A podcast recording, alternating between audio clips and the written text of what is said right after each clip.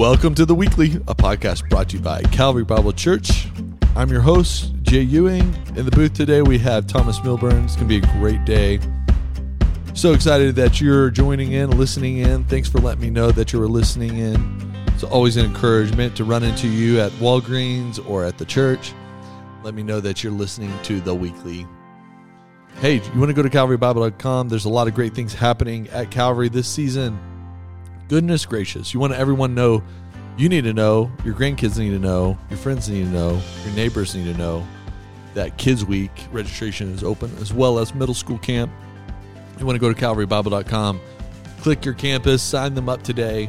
Don't miss out on these great events that happen during the summer months here at Calvary, as well as you want to know what's happening in May, calvarybible.com is the place. Love to connect with you there, and that is all my announcements today. Is that a little better than the first time when I didn't hit record? Yeah, I think your intro's good. It's solid. Yeah. Hilarious. I had this funny intro. I like that intro, and no one will ever hear it besides you. No. Well, it's good to be with you. What a great weekend. Yeah, man. Post-Easter Sunday. Yeah, people are, leading up to Easter, people are asking me, are you nervous? Are you ready? It's kind of like your Super Bowl, right? Right. And I don't know. Just not the frame of mind that I go into Easter with. Yeah. Is we live as resurrection people all the time. And if you're wondering what to preach on for Easter, I'd go with Jesus resurrected. Yeah. Like you're not coming in with I have a fresh new angle on this that no one has ever heard before. You probably should say that. I shouldn't say that. So, it's like the practice of remembering. Yeah. It is, we live in a faith of traditions, and the tradition to remember what has been passed on, what we have received. It's a first importance thing. By the way, we have 50 days of actual Eastertide in the church calendar. Eastertide is 50 days leading up to Ascension Sunday, which is in May. May 26th is a Thursday, which is the official day. And then that following Sunday is when we celebrate the Ascension of Jesus. 40 days after, yeah? Yeah, it's great. It's like 50 days, it's like 10 days something, and then 40 days. Is that right? Okay. Yeah. So it's pretty cool, pretty fun. That's actually a time where every Sunday in the church calendar, historically, is about sort of what the resurrection did to people's lives. Or what were some of the things that Jesus did after the resurrection? Because he was around for a little while. Yeah, he is around for a little while. Yeah. Yeah, we're such a low church calendar community. That's okay. Every church has its flavor, but I think it's important to understand sort of the church history of the church calendar, like we've said many times on this podcast. But it's Eastertide. So every day for the next, until the end of May, you get to wake up and practice the resurrection. How cool is that? Yeah, man. How do you practice a resurrection? I think that's like what I'm doing in my life. Okay. Well, explain. Wouldn't you say so? What do you mean by that? Like, there is what we talked about on Sunday. So Jesus is the first fruits of the new way of living. Yep. And so now I'm going to practice. I'm going to allow myself to be under the persuasion of the power of the resurrection. So let's let all that goodness have as much effect on me as possible. Right. And they knew what they were doing because it's the springtime as well. And so we get to watch sort of the resurrection of earth too, with everything coming to green and everything budding, trees budding, flowers budding, and you mentioned it on Sunday that the tulips are the first fruits of spring. In my yard, they are. Yeah, yeah. I'm sure there's some botanist that's like, actually, the first flower to bloom in Colorado is. Right. Like, yeah, I'm not that smart. I just know my backyard has some of these tulips, and they're the first ones up. Yeah, and it's just the first signs of spring. I always think of Chronicles of Narnia when it's always winter and never Christmas. Yeah, what a great line. And then when Aslan comes into the country, everything starts to become melting into spring. Yeah. It's beautiful imagery. It is great. Yeah. You imagine, you remember those, we haven't had one this year, which is pretty crazy, but those spring snows where once the sun comes out, the dripping sound of water, because everything is so heavy with moisture. I'm waiting for that snow. I really want one. We need to. Yeah. It'll happen on Mother's Day this year. Maybe. Maybe. I really hope that there is some massive snowstorm still coming to Colorado. We need it desperately. With tons of water. Yeah. Little destruction. Yeah. Tons of water. Tons of water. Yeah. You think it'll happen before or after Mother's Day? I'm going to say on Mother's Day this year. On Mother's Day. Okay. Yeah. You know, it's funny because Mother's Day in Colorado gets some of the worst weather. It's for moms.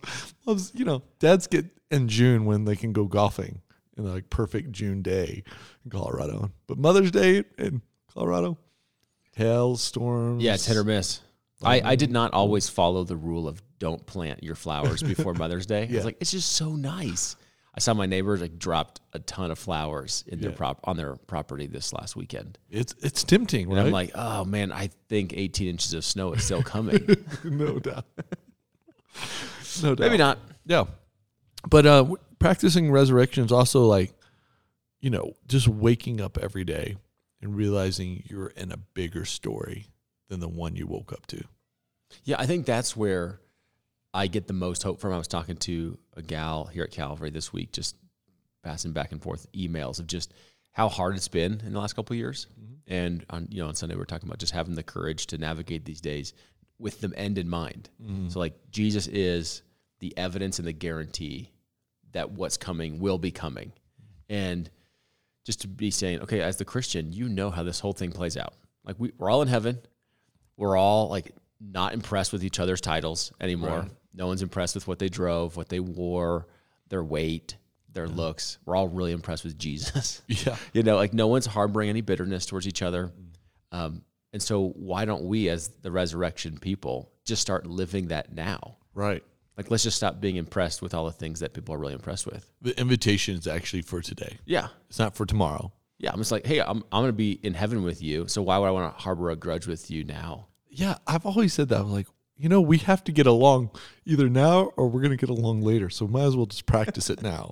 Right? Yeah. Which I think can go either way. Like, I remember when we were doing sermons on heaven, and we were talking about people aren't going to be married in heaven. Or someone had asked, are people going to be married in heaven? I said, well, the teachings of Jesus is, like, you don't know that people aren't given in marriage in heaven. Mm-hmm. And then I thought, I wonder why they were asking that. It was like, this is my soulmate, and surely we're going to spend heaven together, right? Or if it's like, this thing ends at some point, right? The contract expires eventually. That's brutal. I've never thought of it that way. So when they're asking, is there marriage in heaven? I'm like, I wonder why you're asking. That's super interesting. Like, yeah. Anyway. Well, you know, we were in a great text this weekend. Luke 24. And the account of the first day of the week, Resurrection Sunday. Yeah. And, you know, all four Gospels account for the resurrection. All four have their stories. Mark is really interesting because he was actually present there. You know, he was eyewitnesses until he fled, you know, when he's being chased off. But Matthew has a great explanation of Jesus and why that happened. John does as well. John is really interesting because he's sitting later in life. He's read the three. He sort of knows what to add, what to leave behind. But Luke 24 is probably my favorite account. I told you that after church on Sunday. It's like, it's probably my favorite account of the resurrection. I wonder if it's, I mean, Luke is writing to a Gentile audience. Mm-hmm. I mean, Theophilus, we assume, is a Gentile. Yeah. Right? So he's going to give us a lens of Jesus, probably in like that Western Romanian like thinking. Yeah. That's probably really true. You know, about me. John is, I mean, we like all the Gospels for different reasons, but I do think there's something about Luke, just even him opening up his book like, hey, Theophilus, there's a lot of people doing this. I'm going to jump in on this. Mm-hmm. And so I'm going to start just recording the facts. I'm going to go talk to all the eyewitnesses and just make for you an orderly account. And like, that's what Luke is. Like, this is perfect account of how did it all go down? Mm-hmm. Like life, death, resurrection. Give me the facts. Yeah, no doubt. And, you know, I'm thinking of a great book to recommend for someone who wants to know like the historical reliability of the resurrection, right? Case for Christ. That's probably the best one, right? Yeah. Written? One of the best. Case for Christ. I mean, Lee Strobel's Case for Christ, Case for the Resurrection. Yeah. More Than a Carpenter. More Than a Carpenter. Old school. Yeah. But still, you know, I think it was one of the best-selling books out there. Mm-hmm. Just the evidence is. I think Kochel does some on the resurrection, mm-hmm. which are just really good. Just, hey, let's look at the historical evidence of what people were saying, those who followed him, those who didn't follow him, those that disbelieved, those who became believers. They're all trying to figure out why the tomb's empty. Like, they all agree. Yeah. Jesus did the things he said he did. This is what's fascinating to me, is that all the historians are like, yep. You know, even like the Jewish leaders in their writings is, yeah he did those things. We saw those things. The question is, how did he do it? Yeah. So you got the Romans, okay, he's doing this with magic. You got the Jews saying he's demon-possessed, and you have the scripture writer saying he's the Son of God. Yeah. Amazing. It's crazy because once you read those books, once you start investigating, the historical reliability of the resurrection is solid. It is solid. And that's just not from a Christian perspective. Just as a historical perspective, it's robust. Yeah, Zach made this point in his Sunday message in Thornton. Like, there's more evidence for the historical Jesus Christ than there is for any other historical figure. Mm-hmm. So if you want to believe that, like, Socrates is a real person, Plato, Caesar, like, yeah, I would put more evidence into Jesus. Mm-hmm. Yeah. Incredible. This is incredible. So we're in Luke 24. How did you think, I was just thinking about this yesterday, reading it again. How did Luke find these two guys walking down the road in Emmaus? You know, he wanted a historical account, but like, this is a really great story of Resurrection Sunday. Yes, it is. So explain. On the road of Emmaus? Yeah. We didn't even talk about the road to Emmaus on Sunday. But it's so good. That's Easter 2023, man. Can't be letting this thing out of the bag. Yeah. But there's two guys walking out of Jerusalem. Yeah, so it's maybe mid-morning. I'm not sure on the timeline. But the women, there's probably five of them, have come to the tomb early and seen the empty tomb, have spoken to these angelic men saying, hey, why are you looking for the living amongst the dead? He's not here. As he told you, he wouldn't be. Right. So this wasn't like, oh, I couldn't believe this happened, but as according to Jesus' plan. So they run back and they're telling some other disciples, and the word's getting out. So now Jerusalem's abuzz. Yeah. Yeah. So now these two guys are on their way to a city called Emmaus, and they're on the road, and they're walking, and Jesus walks up and joins them. And he says, what is this conversation about?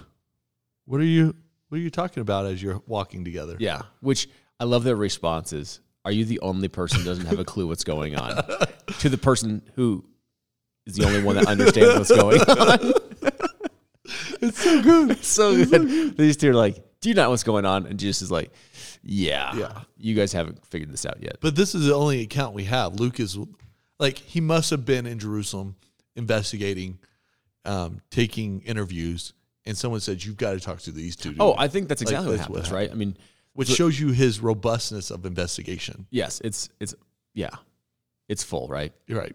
He's talking to everybody. He has talked to everybody. Yeah, and he found out about these two guys, and he got their account of what happened when they were walking out of Jerusalem that day. Yeah, which honestly, when that question gets asked, sometimes like an icebreaker question, what time in history would you want to go back to? I want to be the third wheel on the road to Emmaus, because Jesus is resurrected, and it says that he begins to teach them from the scriptures all the things that had to be fulfilled, starting with, you know, Psalms and prophets and it's Moses. Like, yeah. Holy smokes, he's putting the whole thing together, no doubt. Oh, on man. a walk. Yeah. So I get to be outside a Sunday afternoon walk. Sunday afternoon, walking with Jesus. Yeah. That's pretty amazing. He puts the whole thing together. That just seems like the greatest time in history. And then also, the most lovely part of this is like they didn't recognize who he was until he broke bread with them. Yeah, like so they had met him, they had eaten with him, and they recognized. Like it's just sort of inferred among the text, right? Yeah. So here's verse 30. So if they don't have their Bibles in front of them, so this is Jesus when he was at table with them. So these are the two men on the road to Emmaus that came into the house. He took bread and blessed and broke it and gave it to them, and their eyes were opened, and they recognized him. So and then he vanished from the sight. They vanished from the sight. And then they run over to the disciples, like, we got to go back to Jerusalem. Yeah. oh, turn around. Yeah, run back into town and go get the disciples. Right. But there is something here. There's actually a few accounts where no one recognizes them until, one, Jesus reveals himself to them, mm-hmm. or two, it's around the breaking of bread. Yeah. Which I think is the indication of, okay, this is the Last Supper. Totally. This is the crucifixion. Yeah, it's a beautiful sort of thing. Thread. It's a beautiful thread. Yeah, through the scriptures. Yeah, because Peter didn't recognize him until he ate breakfast with them on the shore again. Yeah. Isn't that wild? Yeah. So there's something about, oh man, that the last meal we had together mm-hmm. is now connected to the meal that we're having. You are the crucified, risen Christ. Right. Which is just goes to this spiritual reality that's like, I can't open anyone's eyes for them. Mm-hmm. Which is, it's frustrating. I think as a parent, it's frustrating, right? You're like, gosh, if there's one thing I want to do for my kids, mm-hmm. I want them to know who Jesus Christ is, mm-hmm. the crucified, resurrected mm-hmm. Christ. And I actually can't do that for them. There are so many things I get to put them around and explain and teach and hopefully model, and they create an appetite for it, but it's just like the work of God to open our eyes. Yeah, that's so true. Gosh, such a great story. But before that, we get the 24, which you preached through. What sort of did you notice most, or what was more devotional for you as you journeyed through the text preparing for Easter?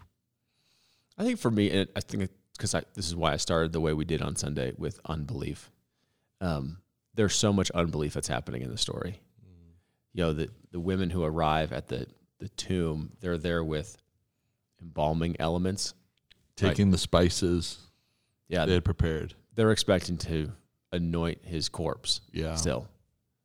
And then he goes in and, Peter's like, I don't believe it. So he runs. And then even later on, he's like perplexed by it. And Jesus is in the room with all these disciples and they still don't believe. And they have unbelief that's mixed with joy. They're like, I want to believe this, but I don't know how to grasp this yet. Yeah. And they need to touch and see and hear Jesus. Yeah. It's a bodily thing too, because like even with the two on Emmaus, like Jesus was eating with them. He's not a spiritual being. He's a physical bodily being. Yeah. Which is, I just love that, because it's not that he was resuscitated mm-hmm. or reincarnated, mm-hmm. but he's resurrected, like visibly bodily resurrection. Mm-hmm. And that's the evidence of our future resurrection, is it's not just like this hope of floating off as a spirit somewhere or being reincarnated. It's a physical, earthy, human resurrection. No doubt. But yeah, I just love, I think for me, it's like, man, all of these characters have unbelief that turns to belief, right? So for the modern person who's listening going, I just can't believe that. Like, you're in good company. Yeah. It'd be a different story of like, yeah, we all trusted Jesus, never doubted. And then it happened just like we thought it would. That's more untrue. That seems unbelievable, right? Yeah. You're like, that sounds a little bit more like a myth, legend. But there's so much of me in the story of like, okay, you've been journeying with Jesus for 3 years. He's told you even recently how it's all going to go down. It goes down like that, and you still don't believe. Yep. That's my life. Summed it up there. So then it's just... You only had 3. I've done it for 20. It's just the grace of the Lord. It's like, all right, slow of faith. Come here. Yeah. Come here, Thomas. Slow of faith. So true. Talk about a little bit about why is it important that the stone was already rolled away when the women got there? Well, this is my conjecture. I don't know. No, that's good. This is the podcast where you conjecture. It's a conversation. It's the conversation between the Sundays, sort of just the real life, what we're talking about. Yeah. I think I joke about it on Easter, but forever I assumed the stone was rolled away so that Jesus could get out, thinking that he had conquered death, rose to life, and then was like stuck in his tomb. Like, oh, I guess I'll move this. Waiting for some angels to roll it out. He's like, oh man, there he is. Yeah. But no, the stone being rolled away so that the women and that Peter can come in and investigate. Yeah, it's like an invitation to come and see what has been done, and I think it's just symbolic for us of, hey, that's an open invitation for us to come and see. Like, that's right. Don't just take this on blind faith, not because it feels good, not because you hope the story to be true, but come and investigate, ask all the questions, and see if this is really true or not. Yeah, that's, so if you're listening today and that's you, you just need to come and see, investigate. Yeah. That's the invitation for us with the stone, is that we get to peer into what has actually happened. Which, I mean, I think for the modern person, maybe you grab the Gospel of Luke, right? So Luke is writing, just here's all the facts from the eyewitness interviews that I conducted. And maybe you just want to grab the book of Luke and just start reading everything reading it and asking questions about everything. Like, what's an angel? What's a Sabbath? What's a Pharisee? Yeah. Who's a Sadducee? And why does he say going down or going up in the text? Because that's important. It's great. And so, like, then to start, getting together with maybe someone from your life group or a local pastor or one of us and asking those questions and putting the pieces together. Yeah, super cool. How about for you? What hits you in this story? I mean, there's so many different elements, but even just maybe on Easter, what was rising to maybe a new level, or just a remembrance of, oh yeah, that's how that went down. The linen cloth in the tomb, you made mention of that. Like, if you were going to steal the body, you probably take the linen cloth because you something to carry it with. You wouldn't have to touch dead skin, dead flesh. Yeah. So you wouldn't, why would you, or if you're going to rob the tomb, like that was a theory, someone robbed it, you didn't take the valuable thing in the tomb, which was the linen cloth. It was still there. And, I think that's really important for us to remember. I think, let me sum it up this way. I think the historical, factual reliability of the resurrection was what I took away this year, and just blessed me to think about that once again. It's like, oh yeah, this thing is so historically accurate, that, and I've read those books, but it's just good to remember, like, my faith is not built on some myth. It's built on a reality of history. Yeah. And I can take that to the bank, and that's where faith is still a step into the unknown. Pascal says it's a leap, but it's a short leap for me when I think about the historical reliability of it. I think even for me practically, for like today, looking at this story of living the resurrection, there's so much about my own personal life where it just feels disorienting, right? Like, what is going on? Where is Jesus, right? Have you ever asked that question? Like, what is going on? Where is Jesus? Right. And the women, they come to the tomb, and I think that's the two questions. Like, what is going on? Like, actually, where is Jesus? But, where is Jesus? And the messengers, I love this in verse 6. He's not here, but he's risen. And then he tells them this, remember. So when you ask this question, what's going on? Where is Jesus?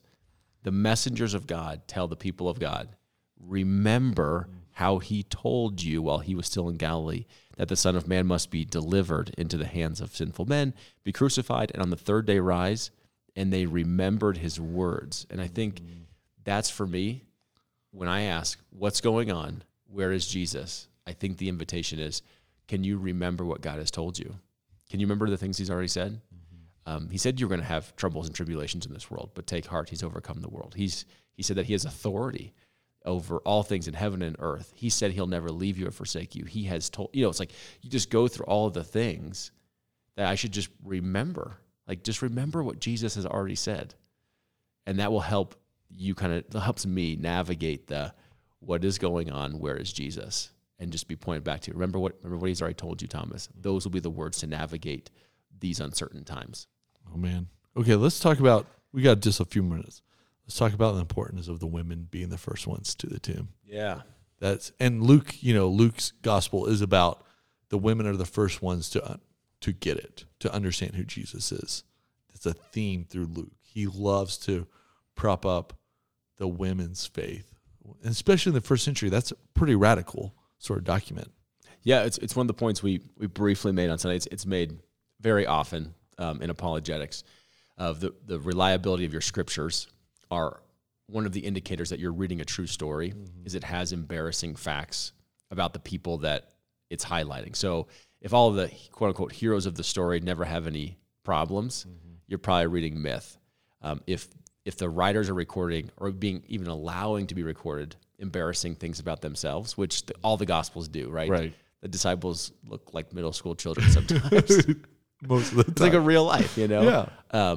So historically, you got to kind of take your stuff out of the modern mind. Historically, like you're saying, first century historians would actually use this as evidence not to believe the story. Mm-hmm. So writing during kind of the days of after Jesus, there were many that said, you can't believe this story because the first witnesses of the resurrection were women. And they can't even be in court. Right, they can't testify in court. Yeah. Yeah, they're unreliable. They're unreliable in the first century system, right?